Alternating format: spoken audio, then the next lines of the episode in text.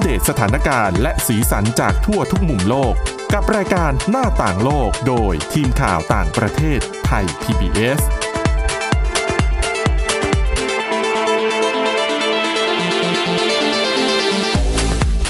สวัสดีค่ะคุณผู้ฟังขอต้อนรับเข้าสู่รายการหน้าต่างโลกค่ะ รายการของเรานะคะ ก็จะอัปเดตสถานการณ์และก็สีสันจากทั่วทุกมุมโลก พบกับทีมข่าวต่างประเทศของไทย PBS นะคะ ทุกวันจันทร์ถึงวันศุกร์เลยค่ะสำหรับวันนี้พบกับคุณทิพย์ตะวันธีรนัยพงษ์และดิฉันสวรักษ์จากวิวัฒนาคุณค่ะ สวัสดีค่ะ ค่ะคุณทิตวันวันนี้นะคะเราจะมีต่อเนื่องนะคะเป็นประเด็นที่ต่อเนื่องจากตอนที่แล้วเนี่ยดิฉันเล่าไปถึงเรื่องของเออรูปแบบการแต่งงานสไตล์ลาสเวกัสก็คือ เป็นการแต่งงานแบบเล็กๆ แต่ถูกต้องตามกฎหมายทุกอย่างนะ ค่ะ นะคะคือเวกัสเนี่ยก็จะทราบดีในหมู่คนที่อยากจัดงานแต่งงาน อาจจะแบบไม่ต้องมีพิธีรีตรองอะไรมากนะคะ ปุ๊บปั๊บนึกอยากแต่งงานเนี่ยก็ไป ค่ะ คือเขามีบริการครบหมดทุกอย่าง คือเหมือนเคยเห็นตามภาพยนตร์ ค่ะ ตะวันตกฮอลลีวูดเนี่ยแหละ ที่ ค่ะ เหมือนกับหนีไปแต่งงานกันที่ ใช่ ลาสเวกัสนี่คือไม่ต้องใช้อะไรเลยใช่ไหมคะ ค่ะ อ๋อ นะคะมันก็เลยอ่ะกลายเป็นที่รู้กันนะคะว่าแต่งงานสไตล์เวกัสเนี่ยมันเป็นยังไง อืม นะคะ ง่าย ๆเลย ค่ะ ไม่ต้องมีพิธีอะไรมากมาย ถูกต้อง แต่ทีนี้ค่ะ เนื่องจากว่าในยุคที่มีการระบาดของโควิด -19 การจัดงานแล้วก็ให้มีคนมารวมตัวกันเป็นจำนวนมากเนี่ยยังถือเป็นเรื่องอาต้องห้ามในหลายหลายพื้นที่นะคะ ดังนั้นเนี่ยก็เหมือนกับเป็นความจำเป็นว่าบังคับว่าสำหรับคู่แต่งงานที่รู้สึกว่าเออไม่อยากจะเลื่อนแล้ว หรือว่าเลื่อนมาหลายครั้งแล้ว อยากจะจัดงานแต่งจริง ๆ สักทีเนี่ยก็อาจจะต้องตัดสินใจปรับรูปแบบการแต่งงานจากเดิมนะคะที่อาจจะคิดว่าโอ้จ้องเชิญแขกเป็นร้อยคน ค่ะ มีพิธีเช้าสายบ่ายค่ำจัดงานเลี้ยงอะไรประมาณนี้ ก็ต้องปรับใหม่ เอาให้เข้ากับมาตรการป้องกันการระบาด ซึ่งบางที่เนี่ยอาจจะจำกัดจำนวนคนที่มาอยู่ในร่วมงาน ไม่เกิน 10 คน 20 คนก็แล้วแต่ ดังนั้นค่ะ รูปแบบการจัดงานสไตล์เวกัสเนี่ยจึงเห็นได้มากขึ้นในช่วงของการระบาดของโควิด -19 แล้วปรากฏว่าบริษัทที่รับเป็น organizer จัดงานแต่งงานทั้งหลาย ค่ะ ก็คิดค้นเอ่อรูปแบบการจัดงานแบบสไตล์เล็กๆ เนี่ยแหละ เอาเป็นแพ็กเกจขายให้กับลูกค้า คือไม่ได้จำกัดอยู่แค่ที่เวกัสอย่างเดียว ถูกต้อง แต่เป็นที่อื่นด้วย จะนิวยอร์กจะวอชิงตัน ก็สามารถจัดงานสไตล์เวกัสได้หมดนะคะดังนั้นค่ะ ต่อเนื่องกันนะคะ วันนี้ก็จะมามันมีบทความใน The New York Times ค่ะ เขาบอกว่าข้อดีของการจัดงานแต่งงานขนาดเล็กๆ ในปีนี้ปี 2021 นะคะซึ่งหลายพื้นที่ยังคงเผชิญกับการระบาดอยู่ ข้อดีของสิ่งนี้มันมีอะไรบ้างนะคะ ข้อแรกค่ะ คือหนึ่งมันเป็น เหมือนกับเป็นกติกาบังคับโดยปริยายอะว่าคุณไม่จำเป็นต้องเชิญทุกคนมาร่วมในงานแต่งของคุณ อืม นะคะ ในบทความนี้นะคะบอกว่า ถ้าหากว่าเป็นสถานการณ์ปกติเนี่ย หลายคนเวลาคิดว่าเอ๊ะจะเชิญใครมาเข้าร่วมในงานแต่งบ้างเขาต้องมีการส่งการ์ดเชิญใช่ไหมคะ ค่ะ รายชื่อที่ถูกลิสต์ออกมาเนี่ยก็อาจจะมีเพื่อนเก่าอู้ไม่ได้เจอกัน 20-30 ปี บาง แต่บางคนก็อาจจะใช้ ค่ะ โอกาสเนี้ยแหมเรียกเพื่อนๆมา เหมือน นะคะ รียูเนียนไปโดยปริยาย เออ ใช่ไหมอือหือนะคะหรืออาจจะต้องเชิญญาติห่างมากแบบห้าหกปีเจอหน้ากันครั้งหนึ่งแต่ ถ้าเป็นสถานการณ์ปกติต้องเชิญ เพราะว่าอาจจะฝ่ายคุณพ่อหรือฝ่ายคุณแม่รู้สึกว่า อ๋อคือจริง โอ้ ๆ ลูก อะ แต่งงานต้องเชิญนะ งานแต่งงานไม่ใช่ญาติไม่ใช่ ค่ะ คนรู้จักหรือว่าเพื่อนของเจ้าบ่าวเจ้าสาวเท่านั้น บางคนเขาถึง ค่ะ ขั้นพูดเลยนะ ค่ะ ว่าเป็นงานของคุณพ่อคุณแม่เจ้าบ่าวเจ้าสาว ใช่ เออ เพราะแขกบางคนเจ้าบ่าวเจ้าสาวก็ ไม่รู้จัก หรืออาจจะเคยเจอท่านสมัยเด็ก ค่ะ ๆ แล้วก็จำไม่ได้อีกแล้ว เออ แต่นี่คือเชิญมาเพื่อเพื่อหน้าตาของพ่อแม่นะคะ ดังนั้นค่ะ พอเราต้องจัดงานเล็กๆ นี่เป็นข้ออ้างอย่างดี อืม ที่จะบอกว่าโอ้เชิญไม่ได้หรอก อืม ต้องจำกัดจำนวนแขกที่เข้ามาร่วมงาน ดังนั้นข้อดีก็คือว่าคุณจะสามารถเชิญ เฉพาะคนที่คุณรู้สึกว่าอยากให้เขามาร่วมงานจริง ๆ เท่านั้น แน่นอนส่วนใหญ่ก็ต้องเป็นสมาชิกในครอบครัวที่ใกล้ชิด เป็นเพื่อนนะคะ หรือว่าเป็นคนที่อ่ารู้สึกว่าอยากจะให้เขามาร่วมยินดีกับเราในวันสำคัญด้วยมมีเท่านี้จริง ๆ อืมไม่ต้องเยอะนะ ใช่ น้อย คือเขาเรียกว่าน้อยแต่มากหรือเปล่า ค่ะ เออ แล้วทีนี้คนที่ไม่ได้รับเชิญไงอะอย่าง ป้า บางคน ที่ไม่ได้เจอกัน ยใจนะดิฉัน ใช่ เค ค่ะ ยคือเพื่อนของดิฉันเนี่ยบางคน เคยแต่งงานเหรอคะ ไม่ใช่ค่ะ เพื่อนดิฉันแต่งงานค่ะ ค่ะ แล้วคือเขาก็อยากจัดเล็ก ๆ แหละ อืม คือค่าใช้จ่ายในการจัดงานแต่งงานอ่ะ ค่ะ มันสูงไง ใช่ ก็อยากจะจัดเล็ก ๆ เชิญ เฉพาะคนที่สนิท อืม แล้วดิฉันเนี่ยบังเอิญไปรู้ว่ามีเพื่อนสนิทเขาบางคนที่ไม่ ค่ะ ได้รับเชิญ อืม โอ้โหโกรธทะเลาะกันเลยอ่ะเป็นเรื่องใหญ่เลยทีเดียว เธอแต่งงานทั้งทีทำไมไม่เชิญฉัน อ๋ออ อะไรอย่างนี้ใช่ไหมคะ ใช่ค่ะ อ่าฮะแต่ตอนนี้ยุคโควิดเนี่ยมีข้ออ้างแล้ว ใช่ ไง ใช่ก็ ใช่ จะ ไหม บอกว่า คะ เออต้องจำกัดคนบ้าง ใช่ อะไร ค่ะ บ้างอนะ ก็อาจจะต้องปรับวิธีเป็น ซึ่งดิฉันก็เห็นหลายคนนะคะ ในช่วงนี้ อืม ที่แต่งงานก็คือเป็นวิธีซูมบ้าง อืม หรือว่าอ่าไลฟ์ผ่านทาง Facebook บ้าง ไม่ได้บรรยากาศเหมือนมาเจอนะสิ อ่าแต่ก็นี่ไงเป็นการป้องกันการระบาด ค่ะ ใช่ไหมดีกว่าปล่อยให้เกิดคลัสเตอร์ใหม่ๆนะอันนี้คือข้อดีข้อแรกนะคะ คือเป็นการช่วยถนอมน้ำใจของคนที่อาจจะไม่ได้รับเชิญให้เข้าไปในให้ร่วมในงานนะคะ ข้อ 2 ค่ะ ประหยัดเงิน อืมแ อันนี้ง่าย ๆ เลย ตรงประเด็นเลยนะคะเขาใน The New York Times เนี่ยเขาก็ยกตัวอย่างคู่แต่งงานคู่หนึ่งนะคะ เป็นเป็นชาวไนจีเรียแต่เขามาอยู่ในสหรัฐอเมริกาเนี่ยแหละ แล้วเขาก็บอกว่าเนี่ยก่อนที่จะเกิดโควิด -19 ก็วางแผนไปแล้วว่าจะแต่งงานเชิญแขกสัก 150 คน แล้วก็จัดงานในอเมริกานะคะว่าตอนนี้เขาย้ายไปอยู่ในแคลิฟอร์เนีย ก็ประเมินว่าค่าใช้จ่ายเนี่ยน่าจะอยู่ที่ประมาณ1ล้าน5หมื่นบาท สำหรับแขก 150 คนที่จะมาร่วมในงานเลี้ยงนะคะ แต่พอเจอวิกฤตโควิด -19 นะคะเขาก็เลยกลับมานั่งทบทวนค่ะว่าเออจะต้องปรับรูปแบบการจัดงานแล้วล่ะ เขาก็เลยคิดไปคิดมานะคะบอกว่าจริง ๆ แล้วเนี่ยใจของเขาอยากจะไปจัดงานในสถานที่ที่มีความหมายต่อคนทั้งคู่ เขาก็เลยหันไปทบทวนความหลังค่ะแล้วบอกว่าจริง ๆเขาทั้งคู่เนี่ยเจอกันที่ประเทศเม็กซิโกนะในเมืองท่องเที่ยวที่เม็กซิโกเขาก็เลยคิดว่างั้นเอาอย่างนี้ละกันเราปรับแผน ไปจัดงานแต่งงานที่เม็กซิโก จะ แล้ แล้วว ก็ ก็ไหมหรือว่าถูกกว่า แต่เขาอยู่ในอเมริกาเองไง อ๋อค่ะ มันไม่ได้ไกลกันมาก อืม แล้วก็เชิญแขกสนิทสนิทแค่ไม่กี่คนนะคะ แล้วก็ไปจัดงานแต่งงานที่นั่น แล้วก็รูปแบบการจัดงานก็เล็กๆอยู่แหละ แต่ว่าจะใช้ใช้ใช้เจ้าหน้าที่ใช้ช่างภาพ ใช้คนจัดงานจัดดอกไม้อะไรเงี้ยที่เม็กซิโก ดิดิฉันก็นึกว่าจะขนไปจาก ไม่ไม่ สห ไม่ไม่ รัฐนะโอ้โห ค่ะซึ่งทางโรงแรมเนี่ยช่วยอำนวยความสะดวกติดต่อ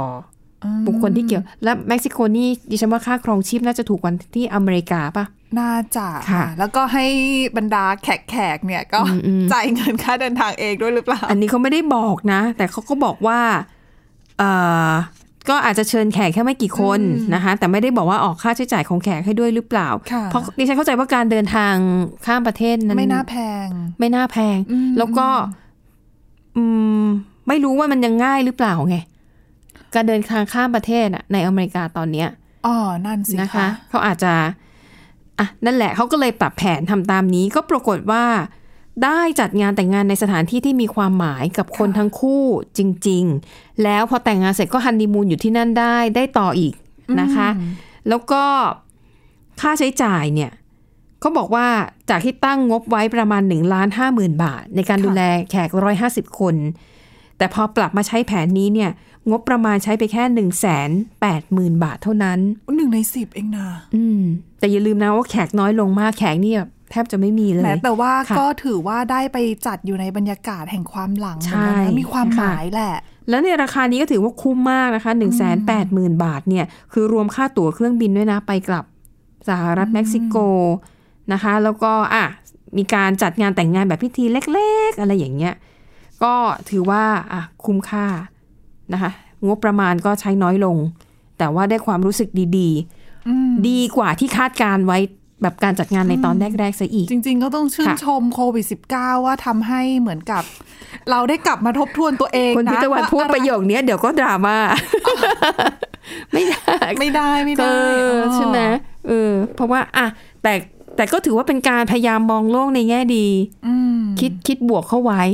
เพราะเราจะได้กลับมาทบทวนดู ค่ะ ชีวิตของเราเองด้วยดูตัวเราเองด้วยนะว่า ใช่ อะไรเยอะไปน้อยไปตรงไหนหรือเปล่า อือหือนะคะ อ่ะนั่นก็คือข้อดีนะคะ ทั้งอ่าประหยัดเงินด้วยนะคะ แล้วก็เป็นการถนอมน้ำใจสำหรับคนที่อาจจะไม่ได้รับเชิญให้เข้าไปร่วมในงานนะคะ และนอกจากนี้ค่ะ ในแง่ของความรู้สึกเนี่ยเขาบอกว่า พอมีการปรับแผนแบบเนี้ยหลายคู่บอกว่าเฮ้ยดีนะ ค่ะ ดีกว่าการจัดงานแต่งงานใหญ่ ๆ แบบที่วางแผนไว้ตอนแรกซะอีกนะคะ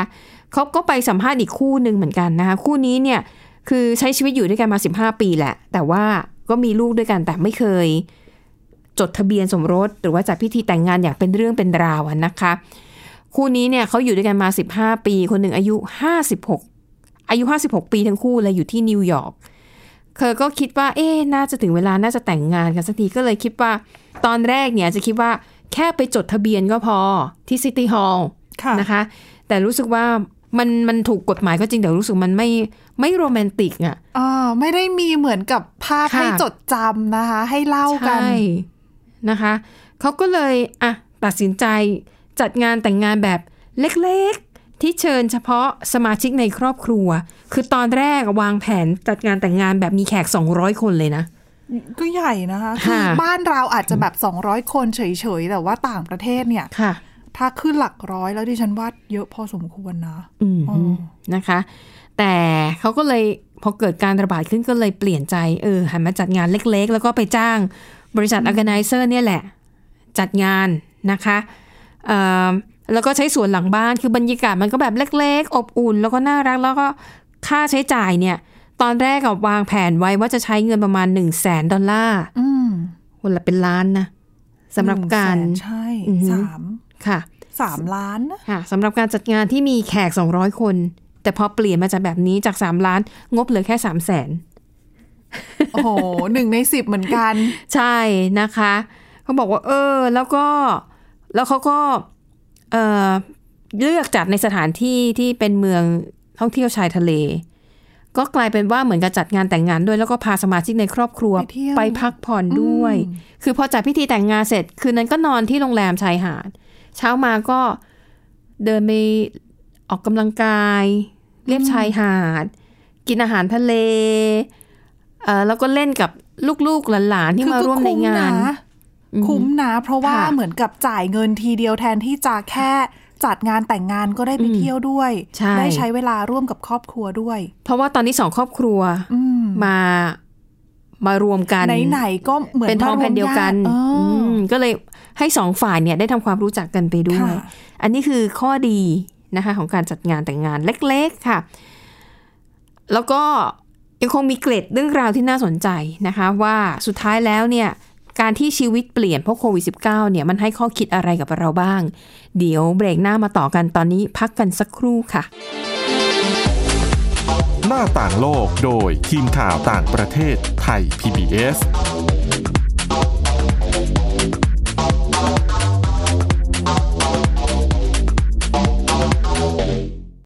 แค่ฟังความคิดก็ดังขึ้น เต็มอิ่งทั้งความรู้และความสนุกกับไทย PBS Podcast อาหารเนี่ยมันจะมีสัญญะทางการเมืองเนี่ยซ่อนอยู่ มีเจ้าหญิงแสนสวยพระองค์หนึ่งถูกสาปให้เป็นโรคซึมเศร้า คำนี้มันมีความหมายมากคำว่า winter of something เนี่ยฤดูหนาวของอะไรก็ตามเนี่ยมันจะมีเหตุการณ์ในประวัติศาสตร์ที่มันจะถูกใช้คำว่า winter เนี่ยตลอดเวลา ทางการจีนออกมาเปิดเผยนะคะว่าประชาชนที่เป็นผู้ใหญ่ประมาณครึ่งหนึ่งของทั้งประเทศอะมีน้ำหนักเกินแล้วก็เป็นโรคอ้วน ตอบโจทย์ทุกไลฟ์สไตล์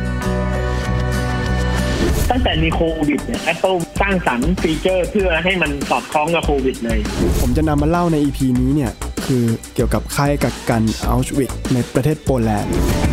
ฟังได้ทุกที่ ทุกเวลา ทุกช่องทาง ค้นหาคำว่าไทย PBS Podcast หรือที่เว็บไซต์ www.thaipbspodcast.com เพราะวิทยาศาสตร์อยู่รอบตัวเรา มีเรื่องราวให้ค้นหาอีกมากมาย เทคโนโลยีใหม่ ๆ เกิดขึ้นรวดเร็ว ทำให้เราต้องก้าวตามให้ทัน อัปเดตเรื่องราวทางวิทยาศาสตร์ เทคโนโลยี และนวัตกรรม ที่จะทำให้คุณทันโลก กับรายการ s c i e n t e c h ทุกวันจันทร์ถึงวันศุกร์ทางไทย PBS Radio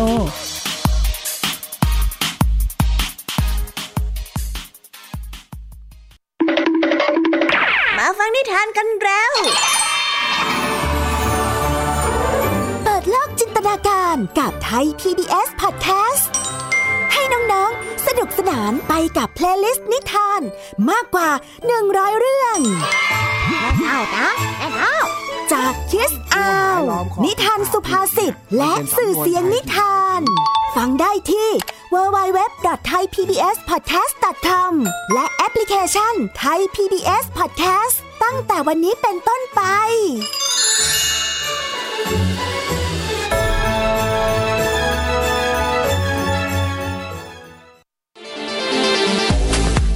หน้าต่างโลกโดยทีมข่าวต่างประเทศไทย PBS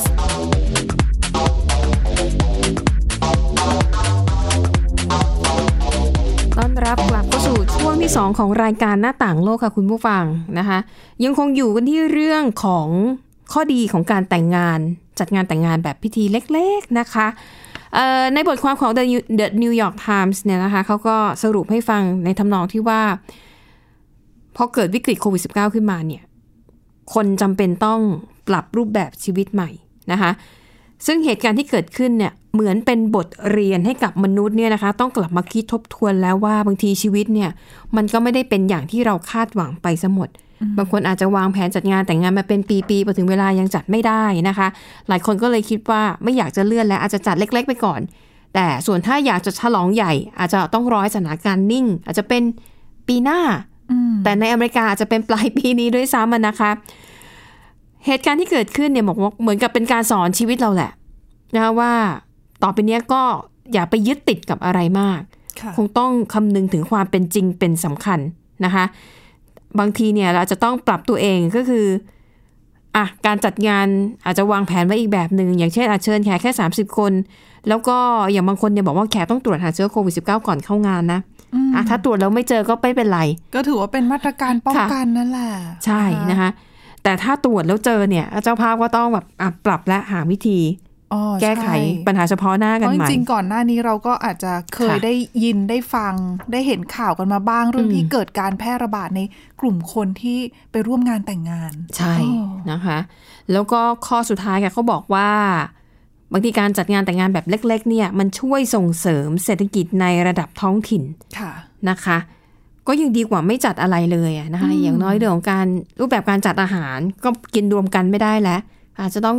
จัดแยกเป็นชุด ก็ไม่ ๆข ใช่ อง โต๊ะ ใคร จี ของคนนั้น เป็นแบบค็อกเทลอะไรอย่างงี้ ค่ะ หรือไม่ก็ต้องแบบแจกแล้วก็เอากลับไปทานที่บ้านเอง เข้าวกล่อง ฝรั่งมีข้าวกล่องด้วยเหรอ ไม่แน่ไม่แน่เป็น ค่ะ แบบรับยุคโควิด -19 นะคะ อืมค่ะอ่ะ และนี่ก็คือ รูปแบบการจัดงานแต่งงานที่เกิดขึ้นในช่วงของโควิด -19 นะคะอ่ะว่าด้วยเรื่องของการแต่งงานแล้วไปดูอีกเรื่องหนึ่งเป็นประเด็นเรื่องการทำงานการใช้ชีวิต ใช่ ในยุคนี้เหมือนกัน ใช่ค่ะ จริงๆ จะบอกว่าเป็นกระแสที่สืบเนื่องมาจากโควิด -19 ก็ได้ แต่ว่าจริง ๆ แล้วกระแสเรื่องของ ค่ะ การเรียกร้อง แล้วก็รณรงค์ให้มีการลดเวลาการทำงาน มีนานแล้วนะ ใช่มีนานแล้วก่อนโควิด -19 ซะอีกนะคะ ค่ะ เพียงแต่ว่าเขาบอกว่าโควิด -19 เนี่ยทำให้คนเริ่มรู้สึกว่าต้องมาคิดเรื่องนี้อย่างจริงจัง ค่ะ แล้วก็การทำงานจากที่บ้านโดยที่ไม่ต้องไปทำงานที่สำนักงานที่ อืมอืม ที่ออฟฟิศเนี่ย ค่ะ ก็เออดูแล้วเออทำได้จริง ๆ นะ อือหือ คือจากที่เมื่อก่อนเนี่ยอาจจะไม่กล้า ค่ะ ที่จะทดลอง ค่ะ พอสถานการณ์บีบบังคับ ได้เริ่มลองทำดูก็รู้ว่าทำได้นะคะ ดังนั้นค่ะนี่ก็เลยเป็นที่มาอีกหนึ่งกระแสนะคะ เป็นการผลการรายงานค่ะของกลุ่มรณรงค์นะคะ ที่เขาชื่อว่า four day week ค่ะ ค่ะ ก็คือ การทำงานของเขาเนี่ยคือตามชื่อการรณรงค์ของเขาเลยคือ 4 วันต่อสัปดาห์ ค่ะ ก็คือกลุ่มเนี้ยเป็นกลุ่มของนักเคลื่อนไหว แล้วก็นักวิจัยในอังกฤษอะนะคะ เขาพยายามที่จะรวบรวมข้อมูลผลการศึกษาต่างๆ เพื่อสนับสนุน ข้อเสนอของเขาก็คือการที่ให้มีการทำงานเพียงแค่ 4 วันต่อสัปดาห์เท่านั้น อืม คือตอนเนี้ยปกติก็คือทำงาน 5 วันต่อสัปดาห์ มาตร ใช่ไห ฐาน ใช่ เขาก็บอกว่าขอให้ลดลงอีกหนึ่งวัน คืออีก ค่ะ หนึ่งวันเนี่ยเป็นวันพักผ่อนไปซะ อืม ทำงานแค่สี่วันก็พอ ซึ่งเขาบอกว่าตรงเนี้ยมีประโยชน์มากมายนะ ค่ะ ข้อสำคัญข้อแรกที่เขาเสนอเลยก็คือ เป็นประโยชน์ทางด้านของสิ่งแวดล้อม อืม เนื่องจากจะช่วยลดอัตราการปล่อยก๊าซเรือนกระจกนะคะ ค่ะ ในอังกฤษเขาบอกว่าลงได้มากถึง 21.3%ใน 4 ปี หมายถึงอะไร คือไม่ต้องเดินทางไม่ต้องนั่งรถไปทำงาน ใช่ค่ะ เขา ค่ะ บอกว่าพอเราเนี่ย อ่ะได้ทำแค่สี่วันต่อสัปดาห์นั่นหมายความแต่เงินเดือนได้เท่าเดิมนะเขาบอก นั่นหมายความว่าอะคุณไม่ต้องเดินทาง ค่ะ ไปทำงาน ก็ประหยัดค่าเดินทางประหยัดเวลาประหยัดพลังงานที่จะใช้ไปกับการเดินทาง รวมไปถึงประหยัดพลังงานที่ใช้ที่สำนักงานด้วย เพราะว่าบริษัท ค่ะ ก็ไม่ต้องเปิด ก็อยู่ที่บ้านก็บริษัท ค่ะ ก็อะลดพลังงานไปนั่นก็คือ ค่ะ ข้อดีนะคะ ซึ่งเขาบอกว่า การลดลดอัตราการปล่อยก๊าซเรือนกระจกตรงเนี้ยมีค่านะคะเขาคิดเป็นมากกว่า การอัตราการปล่อยก๊าซเรือนกระจกในสวิตเซอร์แลนด์ซะอีก อืมฮึ คือเพียง ะ แค่ลดวันทำงานลงหนึ่งวันเนี่ย ค่ะ เท่ากับไม่ต้องเปาะเหมือนกับไม่ได้ปล่อยก๊าซเรือนกระจกของสวิตเซอร์แลนด์ใน อืม ทั้งประเทศเลย อืมก็น่าสนใจนะ เอ คะ อแล้วนอกจากนั้นนะคะเขาบอกว่าข้อดีไม่ใช่แค่เรื่องของสิ่งแวดล้อมเท่านั้น เขาบอกว่าการที่ลดวันทำงานเนี่ยยังช่วยทำให้เราหันมาสนใจตัวเองมากขึ้น ค่ะ เราสามารถปรับเปลี่ยนรูปแบบวิถีชีวิตการทำงานของเรา การใช้ ค่ะ ชีวิตของเราให้มันสมดุลมากขึ้น อืม ไม่เอาเวลา อืม ไปทุ่มกับการทำงานมากเกินไป มาใช้ชีวิตของตัวเองมากขึ้นนั่นหมายความว่าอะไรสุขภาพกายดีขึ้น ค่ะ ได้ออกกำลังกาย ลดอาหารฟาสต์ฟู้ จริ ด งหรือเปล่า ไม่แต่ว่าถ้าเรามีเวลาอยู่กับตัวเองมากขึ้นเนี่ยเขาก็มองว่าเรา เหรอ จะไปกินอาหารที่ดีขึ้น ไม่ต้องมานั่งจ่อมอยู่หน้าค ค่ะ อมพิวเตอร์กิน ด้าน อา ใน หาร อุดมคติไงคุณที่ตัวแต่ถ้าคิดในชีวิตความเป็นจริงเราให้เป็นอย่างดิฉันเนี่ยว่าง เออ มากขึ้นก็อาจจะแบบ นั่งกินขนมแล้วก็นอนดูอยู่หน้าทีวีทั้งวัน อันนี้ มันก็คงไม่ ขึ้นอยู่ดีกับต่อ ค สุ น ขภาพ ขึ้นอยู่กับคน แต่ค่ะ ที่เขาเสนอว่าถ้ามีเวลาเยอะขึ้นคนก็จะหันมาสนใจตัวเองมากขึ้นแต่ดิฉันเข้าใจคุณสวรักษ์เพราะดิฉันก็เป็นไง เออ คือถ้าสมมติว่าหยุดอยู่บ้านก็จะกินอะไรแบบไร้ ใช่ไห สาม ระนิดนึง เราก็ไม่ได้คิดว่าจะต้องออกกำลังกายหรือว่ากินอาหารที่มี เราก็จะกิน เออ ในสิ่งที่เรา เออออายยาก ก กิ กิ น น แล้วก็ง่ายๆเพราะเราขี้เกียจ ค่ะ นั่นค่ะอ่ะ แต่เนี่ยคือรายงานเขาก็บอกว่าอาชีวิตจะดีขึ้น พอ ค่ะ กินอาหารดีขึ้นได้ออกกำลังกายก็ไม่ต้องไปพบแพทย์ อืม สุขภาพ อืม ร่างกายดี สุขภาพร่างกายดีไม่ใช่แค่นั้นนะคะ ค่ะ สุขภาพจิตดีด้วย ค่ะ ไม่ต้องเครียด เพราะว่าทำงานน้อยลง แล้วนอกจากนี้เนี่ยมีการคือก่อนหน้าเนี้ยมันมีผลการศึกษาด้วยแหละว่าคนทำงานน้อยลงเนี่ย จะช่วยทำให้มีประสิทธิภาพในการทำงานเพิ่มขึ้น ค่ะ อืม อืม ดังนั้นเนี่ยอ่ะก็เหมือนกับเราใช้เวลาที่มีอยู่ได้มีประสิทธิภาพดียิ่งขึ้นนั่นเอง โดยเขาบอกว่าปัจจุบันเนี่ยตอนเนี้ยคือถ้าให้มองเนี่ย ค่ะ คนเราเนี่ยทำงานสัปดาห์ละประมาณ 42.5 ชั่วโมง อืมฮึ แต่สายงานข่าวเราอาจจะ ต้องเยอะกว่านั้นอยู่แล้ว ใช่ ค่ะ ซึ่งตอนนี้ก็มีความพยายามในการรณรงค์ให้ลดลงเหลือ 35 หรือว่า 32 ชั่วโมง ค่ะ ต่อสัปดาห์ ถ้า 32 ชั่วโมงต่อสัปดาห์เนี่ย คิดคำนวณแล้วก็คือวันละ 8 ชั่วโมง 4 วันต่อสัปดาห์ ดิฉันว่าก็ก็ไม่เลวนะ ก็อาจจะได้เฉพาะบางสายอาชีพ อ๋อ นะคะ ใช่ แต่อาชีพที่ยังต้องยึดโยงอยู่กับการเข้ากะ หรือว่ายึดโยงกับ ก็ไม่ได้ เวลาอะไรอย่างเงี้ยก็คงไม่ได้ ไม่งั้นก็คือไปเพิ่มพนักงาน เพิ่มเจ้าหน้าที่ แล้วก็คือ เพื่ให้ได้ คือ สูตร เวล ตามนี้ ใช่เวลาเราก็เวลาทำงานเราลดลง ค่ะ จริง แต่ว่าก็อ่ะไปเพิ่มจำนวนคนทำงานซะ อืมฮึ อ่ะ นะคะ แต่ก็ไม่รู้ว่าจะเป็นทรัพยากรที่เพิ่มมากขึ้นหรือเปล่านะก็ ค่ะ ในแง่ของกำไรต่าง อืม ๆ ของบริษัทเอกชนต่างๆเนี่ยก็ไม่รู้ว่ามันจะคุ้มเขาหรือเปล่า อืม นะเขาก็มองใน ค่ะ มุมนั้นด้วย อันนั้นก็เป็นความเปลี่ยนแปลงที่เกิดขึ้น แล้วก็เป็นผลสืบเนื่องมาจากการระบาดของโควิด -19 นะคะอันนี่เป็นเทรนด์โลกที่เกิดขึ้นนะคะ ก็หวังว่ารายอ่าข้อมูลที่เรานำมาเสนอในวันนี้จะจะเป็นประโยชน์กับคุณผู้ฟังบ้างไม่มากก็น้อยนะคะสำหรับรายการหน้าต่างโลกคุณผู้ฟังสามารถติดตามเราได้ ทุกวันจันทร์ถึงวันศุกร์เลยนะคะ ไม่เว้นแม้แต่วันหยุดนักขัตฤกษ์ค่ะ ช่องทางหลายช่องทางเลยค่ะ เว็บไซต์ก็ได้นะคะ www. thaipbspodcast.com หรือว่าฟังผ่านแอปพลิเคชัน podcast ได้ ทุกช่องทางเพียงแค่พิมพ์คำว่า หน้าต่างโลกภาษาไทยนะคะ ก็ติดตามเราได้ทุกที่ทุกเวลาที่คุณเข้าถึงอินเทอร์เน็ตสำหรับวันนี้หมดเวลาแล้วขอบคุณสำหรับการติดตามค่ะ พบกันใหม่ในตอนหน้า สวัสดีค่ะ สวัสดีค่ะ Thai PBS podcast. View the world via the voice.